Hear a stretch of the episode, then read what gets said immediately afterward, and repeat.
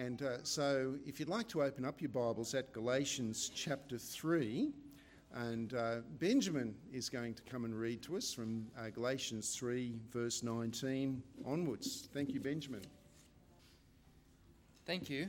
Um, if you're uh, in uh, the Bible that I'm holding, then uh, that'll be on page 824, and it's also on the projection behind me. So we're going to be reading from Galatians chapter 3 starting from verse 19 and going through to chapter 4, verse 11.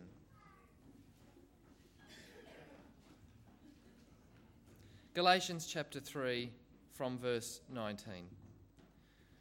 What then was the purpose of the law? It was added because of transgressions until the seed to whom the promise referred had come. The law was put into effect through angels by a mediator. A mediator, however, does not represent just one party, but God is one. Is the law therefore opposed to the promises of God? Absolutely not. For if a law had been given that could impart life, then righteousness would certainly have come by the law. But the scripture declares that the whole world is a prisoner of sin, so that what was promised, being given through faith in Jesus Christ, might be given to those who believe. Before this faith came, we were held prisoners by the law, locked up until faith should be revealed. So the law was put in charge to lead us to Christ that we might be justified by faith. Now that faith has come, we are no longer under the supervision of the law.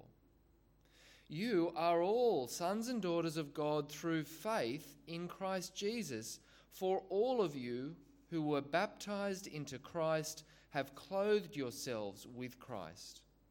There is neither Jew nor Greek, slave nor free, male nor female, for you are all one in Christ Jesus. If you belong to Christ, then you are Abraham's seed and heirs according to the promise. What I'm saying is that as long as the heir is a child, he is no different from a slave, although he owns the whole estate. He is subject to guardians and trustees until the time set by his father. So also, when we were children, we were in slavery under the basic principles of this world. But when the time had fully come, God sent his Son, born of a woman, born under law, to redeem those under law, that we might receive the full rights of sons.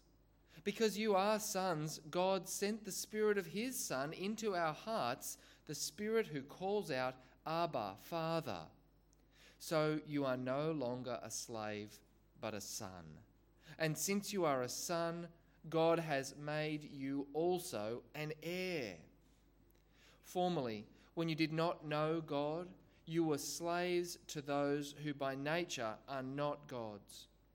But now that you know God, or rather are known by God, how is it that you are turning back to those weak and miserable principles? Do you wish to be enslaved by them all over again? You are observing special days and months and seasons and years. I fear for you that somehow I have wasted my efforts on you. This is the word of the Lord. We've got a full house today. Um, welcome, friends. If you don't know me, uh, my name is Peter, and you can see I've got my name tag. and this, this might actually become an application point in the sermon a little later. So if you've understood the passage, uh, you, you might see where I'm going. Uh, let us come before our Lord in a time of prayer. Let us pray. Uh, Lord God, we give you thanks for your goodness to us in Christ. Uh, we thank you for this time that we share together now, when together we can read your word, think about it, uh, and put it into action in our lives. And we pray for your help to do that. But we just rejoice that we can be here together to uh, engage with your word. And uh, we pray for these things in Jesus' name. Amen. Well, if you've got your outline there in front of you, you'll notice um, I've got my introductory to- topic about an inferiority complex. I don't know if you've ever felt inferior, and hopefully you don't feel inferior today. Uh, some of what I'm going to say takes a fair bit of the uh, part that says context there. So if you're taking notes, just just wait till we get to point one, and it'll go a bit quicker from there peer pressure can be a difficult force to stand up against, can't it? And if somebody does decide to take a stand, uh, there can be consequences for that in being rejected by a group. Sometimes people go to great lengths, don't they, to be accepted by a group. You hear about people committing awful crimes to be belong to some kind of street gang or some kind of uh, outlaw group.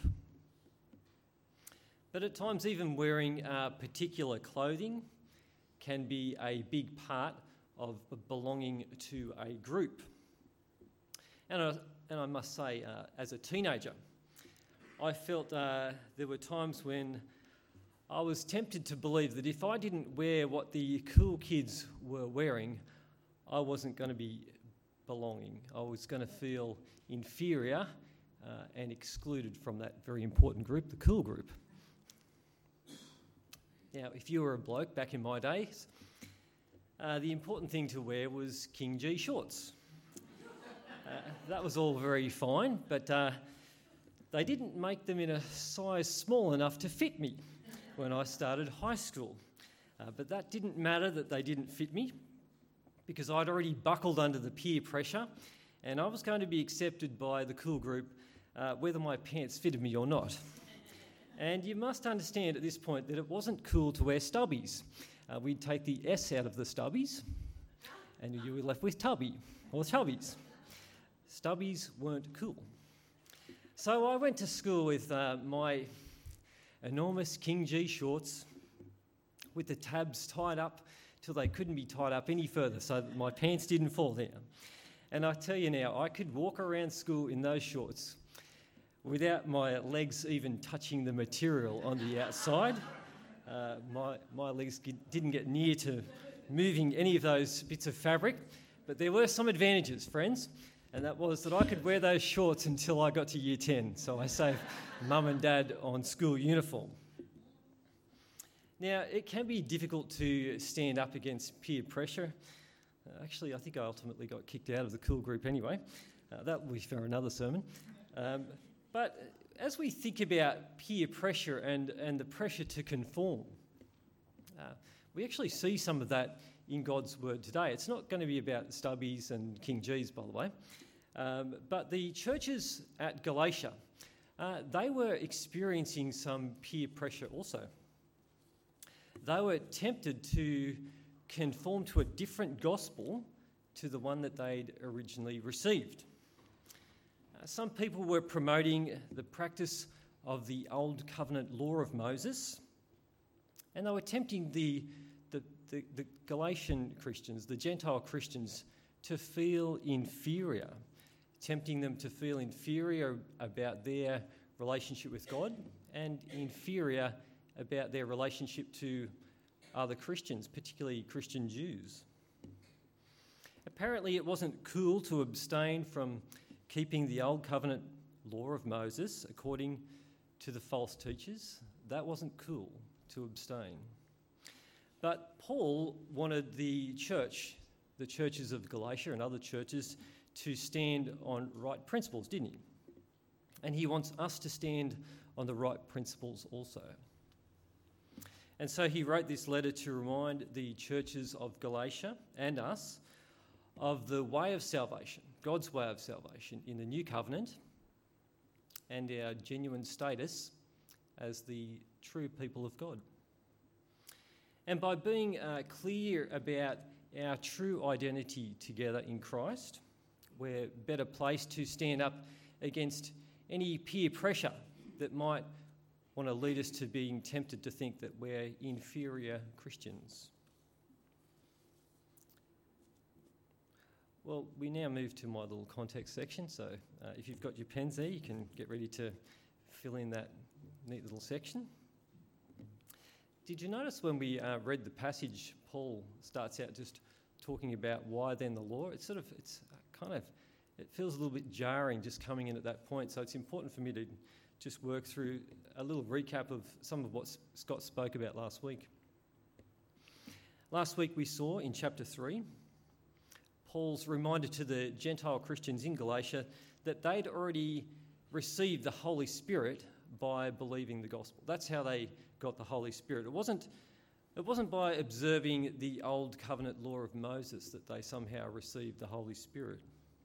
And it must have been very frustrating for Paul to see his churches starting out well, starting out on the right, right track, but then being threatened by false teaching and Paul wanted to know, wanted that church to know that they were, they were already on the right track.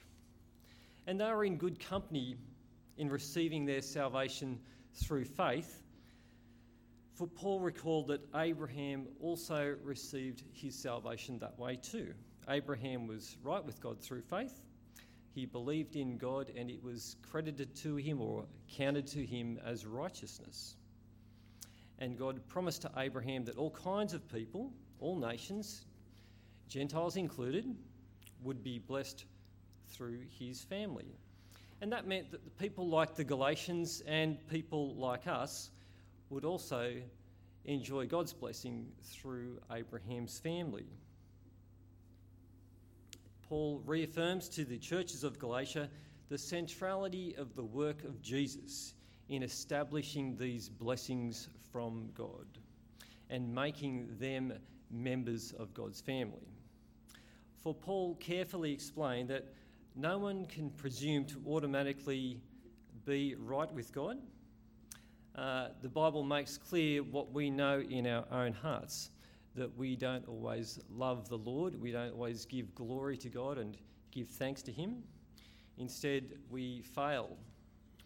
Uh, we fail to love God consistently with our hearts and we fail to treat him as God of our lives. Instead, we, we're inclined to go away and serve ourselves and serve, serve the desires of our hearts rather than always serving the Lord. Paul talks about how the law is written on our hearts. We know that we don't always love God as we should. No one truly keeps God's law.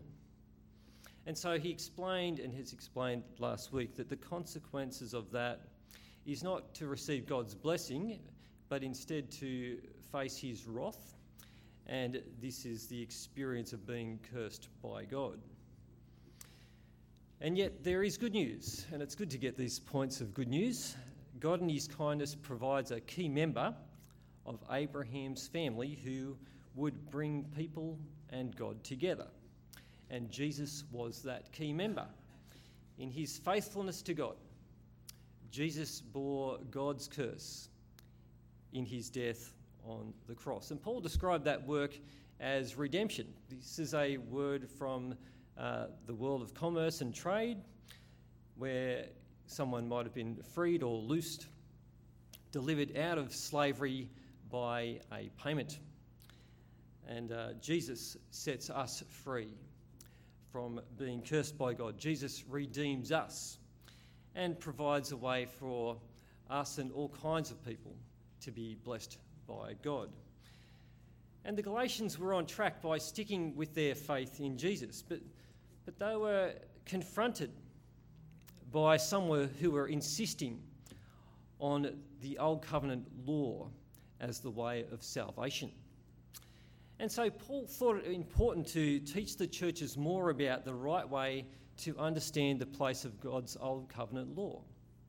And his first point is that the law of Moses comes a long time after the promises to Abraham, and the law didn't change the way to receive God's promises.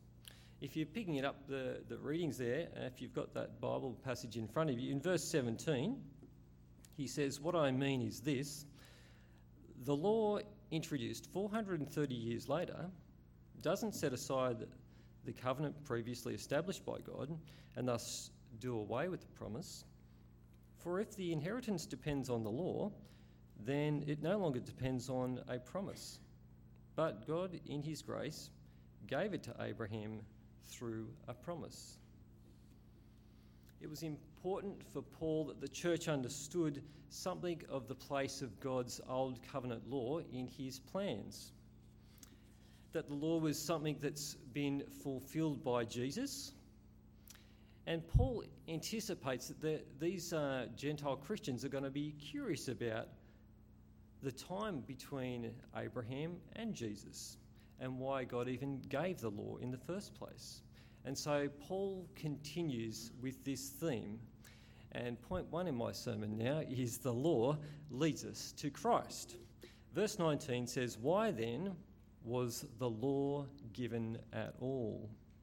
It was added because of transgressions until the seed to whom the promise referred had come. Skip down also to verse 22.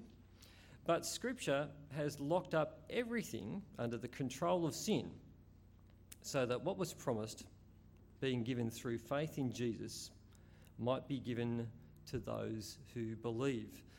The point here is that the law is temporary. One of the functions of the law was to name sin, to point out sin. It pointed out the holiness of God, God doesn't tolerate sin. We can't presume to be just in the presence of God. And so within the law, there was an old covenant sacrificial system for people to deal with their sin. The law named their sin, and the law provided a way for them to deal with their sin so they could maintain their relationship with God. And that sacrificial system also helps us, doesn't it? It helps us to understand something about Jesus being our sacrifice a sin bearing sacrifice for us. But the repeated nature of these sacrifices within the law also pointed to the need for Jesus, the one perfect sacrifice. John talks about Jesus as the Lamb of God who takes away the sin of the world. And so the law shows us that we're, we're all falling short of loving the Lord and we're all in need of a sacrifice. In verse 24, Paul refers to the law as a, type of uh, a guardian.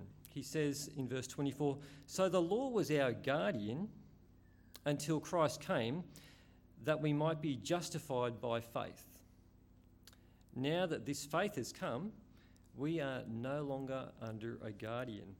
Uh, one might say that uh, the law was a type of nanny or a type of babysitter uh, until the time of Christ. As we know, uh, as kids get older, they, they don't need a babysitter anymore.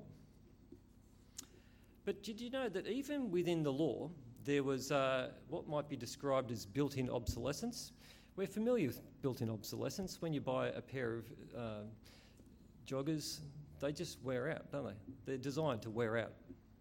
When you buy a washing machine, you get, if you're lucky, you get six years out of it. And uh, my coffee machine button doesn't work very well these days too. It's got built-in obsolescence. They design these things so that the thing will break at some lame point and I'll have to buy a new one.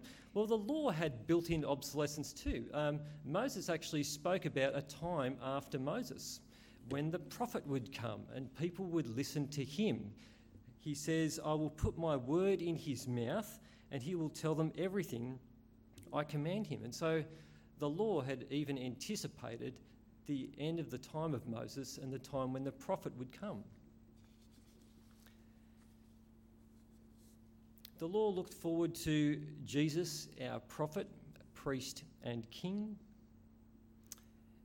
He is our king, and we're members of the new covenant that he's established in his blood. That's something we remember when we celebrate the Lord's Supper together. The old covenant was established with the people of Israel. Those who were tormenting the Galatians with their supposed need for all kinds of works of Old Covenant law, in particular special days, circumcision, and laws associated with foods, those people whom Paul was correcting didn't seem to understand that the Old Covenant had been fulfilled by Jesus. And the false brothers were laying it on the conscience of Christians in Galatia to follow Jewish customs. That's what uh, Peter found himself caught up with in chapter 2, verse 14. Uh, by his actions, withdrawing from the Gentiles, by implication, Paul was saying, You're forcing Gentiles to follow Jewish customs. And these people promoting this kind of practice seem to think that they could fit Jesus back into the old covenant, that the Gentiles needed to take on Jewish customs. And no, says Paul. Earlier, we see that Paul grappled with this problem himself in chapter 2, verse 19. He says, You don't just fit Jesus back into the old covenant. He, he says, For through the law I died to the law, so that I might live for God. I've been crucified with Christ, and I no longer live, but Christ lives in me. We don't fit Jesus back into the old covenant. Jesus is the Messiah in God's kingdom. We listen to him. We're under his covenant. And Paul seemed to understand that at some point, that through the law it led to Jesus.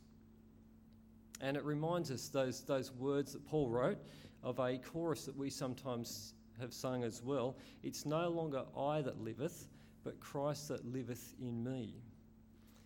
He lives, he lives. Jesus is alive in me. It's no longer I that liveth, but Christ lives in me. We're members of the new covenant. In application, it's worth thinking about how life is different under the new covenant.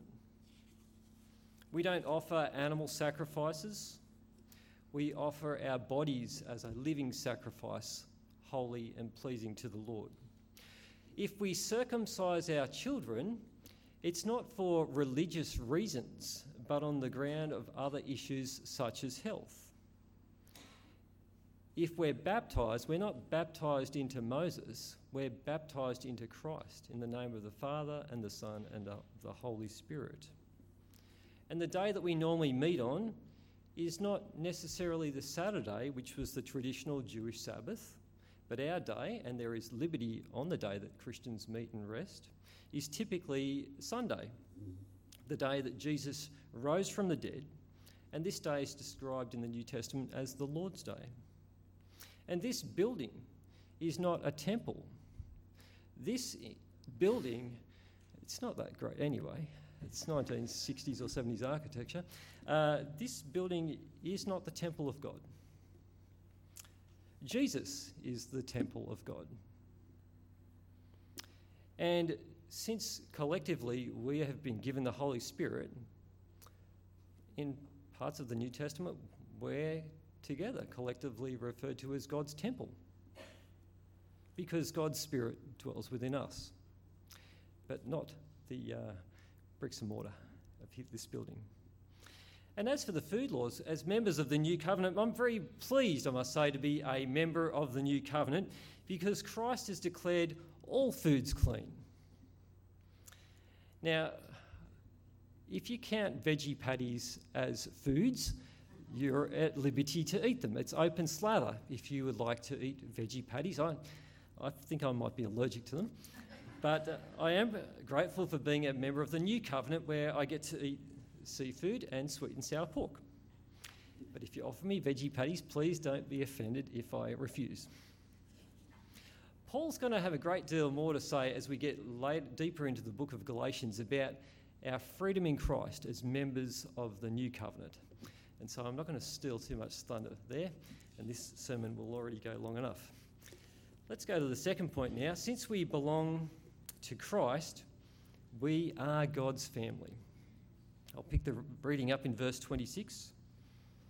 So in Christ Jesus, you are all children of God through faith.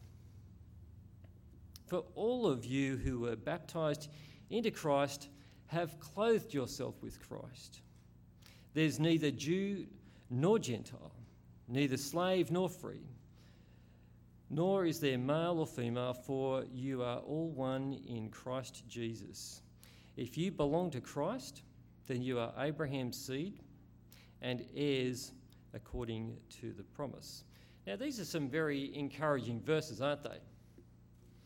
The language here is about being children of God, about being legitimate members of God's family. And it's all linked to Jesus, our Lord and Saviour. Faith in Jesus, baptised into Christ, belonging to Christ. Jesus is the common thread in belonging to God and being legitimate members of his family. It's certainly not about taking on the old covenant law and following Jewish customs. Ethnicity, employment status, and gender are distinctions that sometimes make uh, people make about themselves to define themselves. But our identity is supremely found in Christ. That's the message of the Word of God. Who are we? We are those who are in Christ. We are the people of the Lord Jesus. We're first and foremost those who belong to Jesus, and because we belong to Jesus, we are children of God, legitimate members of His family, and we're heirs of the kingdom to come. And these verses fulfill those promises to Abraham that all nations will be blessed through you. In chapter 4, verses 1 to 7, Paul reinforces the point that Jesus makes the difference.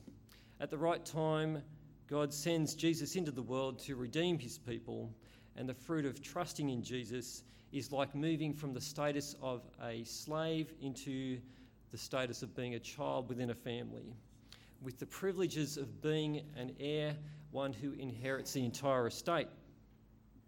And the remark there about calling upon God through the Spirit, Abba Father, this terminology, Abba Father, it's not quite akin to when we'd say have little kids say daddy. That's quite a nice touch. It shows the warmth there of that relationship.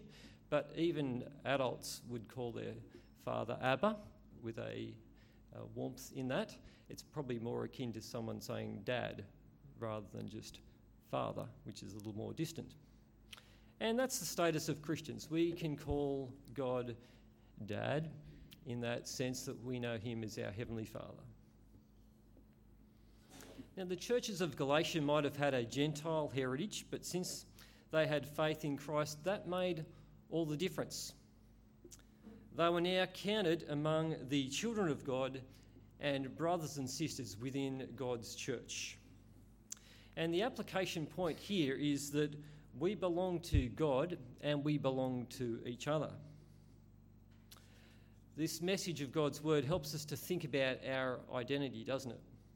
when asked who we are, we can respond in various ways, can't we? Hi, I'm Peter. I'm an Aussie. My dad knew your dad. I go for Sydney FC. I drive a Brommy Holden Zafira. And I have a reputation for breaking bones. My own bones, because I have osteoporosis. Whatever else, whatever way we, we might like to think about defining ourselves, uh, when it comes to thinking about our identity, when it comes to thinking about who are we, God's word reminds us that first and foremost, we are his children. That's our status. That should be very encouraging for each one of us that we are the children of God, the legitimate children of God, and we're brothers and sisters with each other here. Now, at this point in the sermon, this is a, quite a salient point, by the way, because part of hearing a sermon, it's not just an intellectual activity, is it? We're sitting here, we're looking at each other, we're thinking about the Word of God together, and there's a sense in which, right at this moment, we actually belong to each other. And the truth of what the Spirit of God's saying to us today is whether you believe it or not, that you belong to each other, whether you even know that you belong to each other, that's the truth. That's reality. If we belong to God, we also belong to each other. And it's also something that makes these little moments in a sermon a bit special. We realise at one level we're sitting here as the people of God and we belong to each other. Getting a bit excited here, actually, heart rate's coming up. Now, in further application, we don't need to succumb to any peer pressure for others to think that we're inferior Christians for whatever reason, whatever yardstick they want to apply to us, to make us feel inadequate, to make us feel like second class citizen Christians.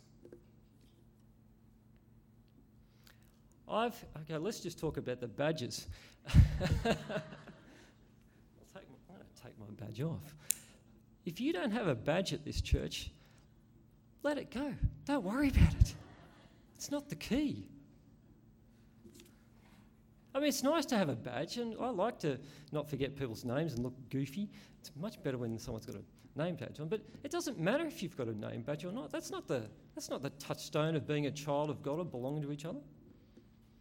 Now, I've been uh, looked down upon as a Christian because, I hate to say this by the way, because the music at our church wasn't as upbeat as the music at some other churches. But you know what? I think the music's pretty good at our church, by the way. But that's still not the yardstick on which we're measured to be Christians or not.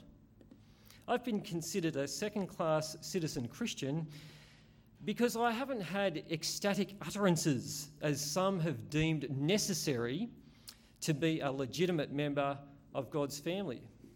Just because I haven't spoken in what they deem to be tongues, and it may not even be what they're thinking, it might be people's original languages.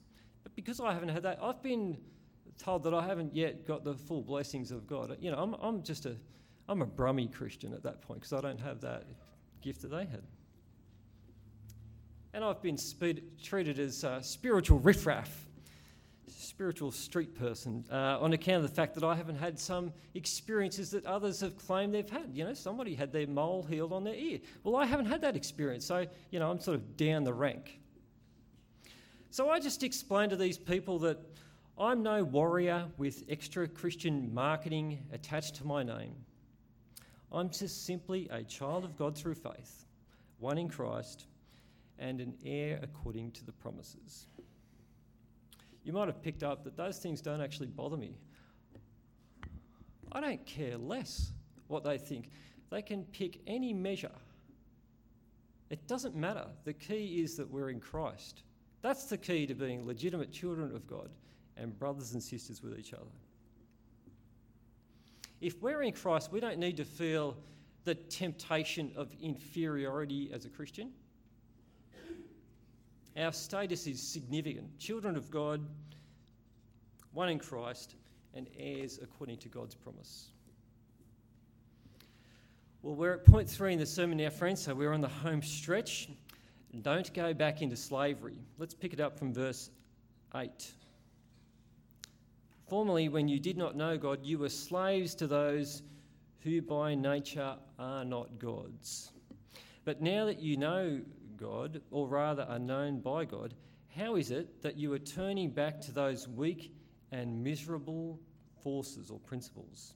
Do you wish to be enslaved by them all over again? You're observing special days and months and seasons and years. I fear for you that somehow I've wasted my efforts on you. Paul's been writing to people who are from a Gentile background with a pagan history. And in verse 8, he refers to their pre Christian days as a kind of slavery. People often did, and many still do, live in fear of spiritual forces.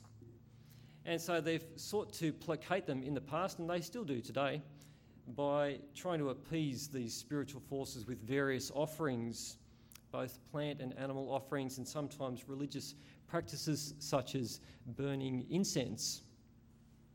And the goal is to appease the spiritual forces so they don't face trouble and horror from these spiritual forces and instead to be blessed in some shape or form. But Paul is equating, it's interesting here, he's equating actually going back under the old covenant, these Gentile Christians, as to going back under the old covenant. He's saying that's actually like as you try to observe those special days, months, seasons, and years, uh, that's actually like going back under the slavery that you had in your pre Christian days when you lived in fear. And this kind of decision of some of these people to go back to that world, it bothers Paul. It gets to him. It frustrates him because they've found Christ and it, it, they may be lost if they go down that path. In verse 11, he says, I fear for you that somehow I've wasted my efforts on you. So to go back to that, down that pathway, uh, is a mistake. And we could almost use the imagery of a lifeguard at this point. Uh, this, this is intriguing. Can you imagine the lifesaver who's just uh, gone out and saved someone, helped them in from a rip to get them safely back on shore? And then walking back to the clubhouse to tell her friends about the good results.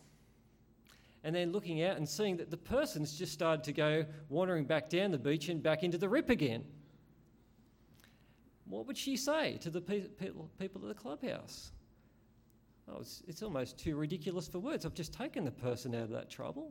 You know, they're going straight back into it. And so words would fail her. And that seems to be Paul's frustration here too. He's just helped these people move out of slavery and horror to become the children of God, and now they're tempted to go back into that. And Paul encourages us not to move away from our faith in Christ also. That is the way of salvation, to live with our faith alone in Jesus. He's the way of salvation. We don't need anything extra to be the legitimate people of God. Now, as a young man, I was uh, tempted and I buckled under the trivial pressure to uh, be part of the cool group in my choice of clothes. I wasn't that cool anyway. But Paul's raising for us something far more serious today, something far more critical. This is not trivial stuff. He's raising the importance of our identity as being the people who belong to Christ. That's who we are. And his message is that if we are in Christ, then we are God's children and we're legitimate brothers and sisters with each other. We belong to each other as well. And because we belong to Christ, uh, we can stand against whatever temptation there is for us to think of ourselves as inferior as well. So if anyone insinuates that kind of thing, relax. We've got it in black and white that we are the people of God if we're one in Christ. Let's give thanks to God for his goodness to us. Let us pray. Lord God, we give you thanks for this word today, uh, which reminds us that the law was put in charge to lead us to Christ. Lord, we give you thanks that it shows our sin and need for a Saviour, a, a perfect sacrifice, one who takes away the sin of the whole world. And Lord, we give you thanks that now that Jesus has come, he has established the new covenant in his blood. And we give you thanks that as we um, have our trust in him, we enjoy your gift of salvation and that we become your children brothers and sisters in Christ and heirs of your kingdom to come. Lord, we give you thanks for the assurance and for, for the comfort of that message that uh, we stand as your people uh, through Christ alone. And Lord, we pray that you'd help us not to be shifted from that, but to be very confident about the complete work of Jesus on our behalf. And we pray that you'd help us to think also carefully about what it means not only to serve you as our God as we live, but we also pray that you'd help us to be mindful of what it means for us to continue to get to know each other and uh, remember that we belong to each other. And we pray that you'd help us to be mindful of how we could carry each other's burdens and build each other up as your family. Lord, we give you thanks for this day and this time that we share together now as your people. And we pray for these things in Jesus' name. Amen.